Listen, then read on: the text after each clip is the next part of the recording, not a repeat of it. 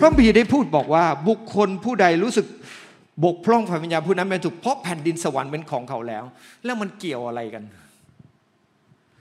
พี่น้องเมื่อเรารู้สึกว่าเราบกพร่องฝ่ายวิญญาณ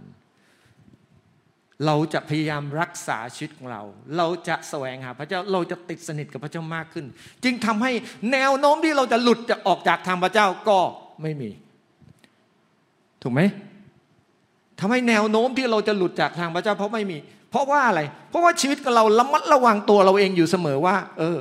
เราต้องไปกับพระเจ้ามากขึ้นนะ มีอะไรในชีวิตของเราเองนั้นที่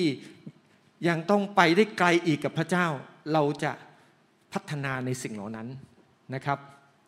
พัฒนาในสิ่งเหล่านั้น พี่น้องจึงทำให้เมื่อเขาสามารถรักษาวิถีชีวิตเขาจนถึงวันสุดท้ายความรอดเป็นของเขา แผ่นดินสวรรค์ก็เป็นของเขาในที่สุดถูกไหม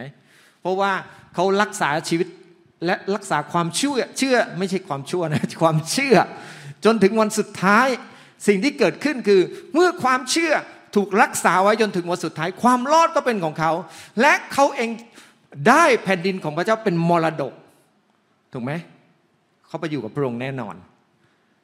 สำหรับคนที่รู้สึกว่าตัวเองบกพร่องฝ่ายวิญญาณนะครับ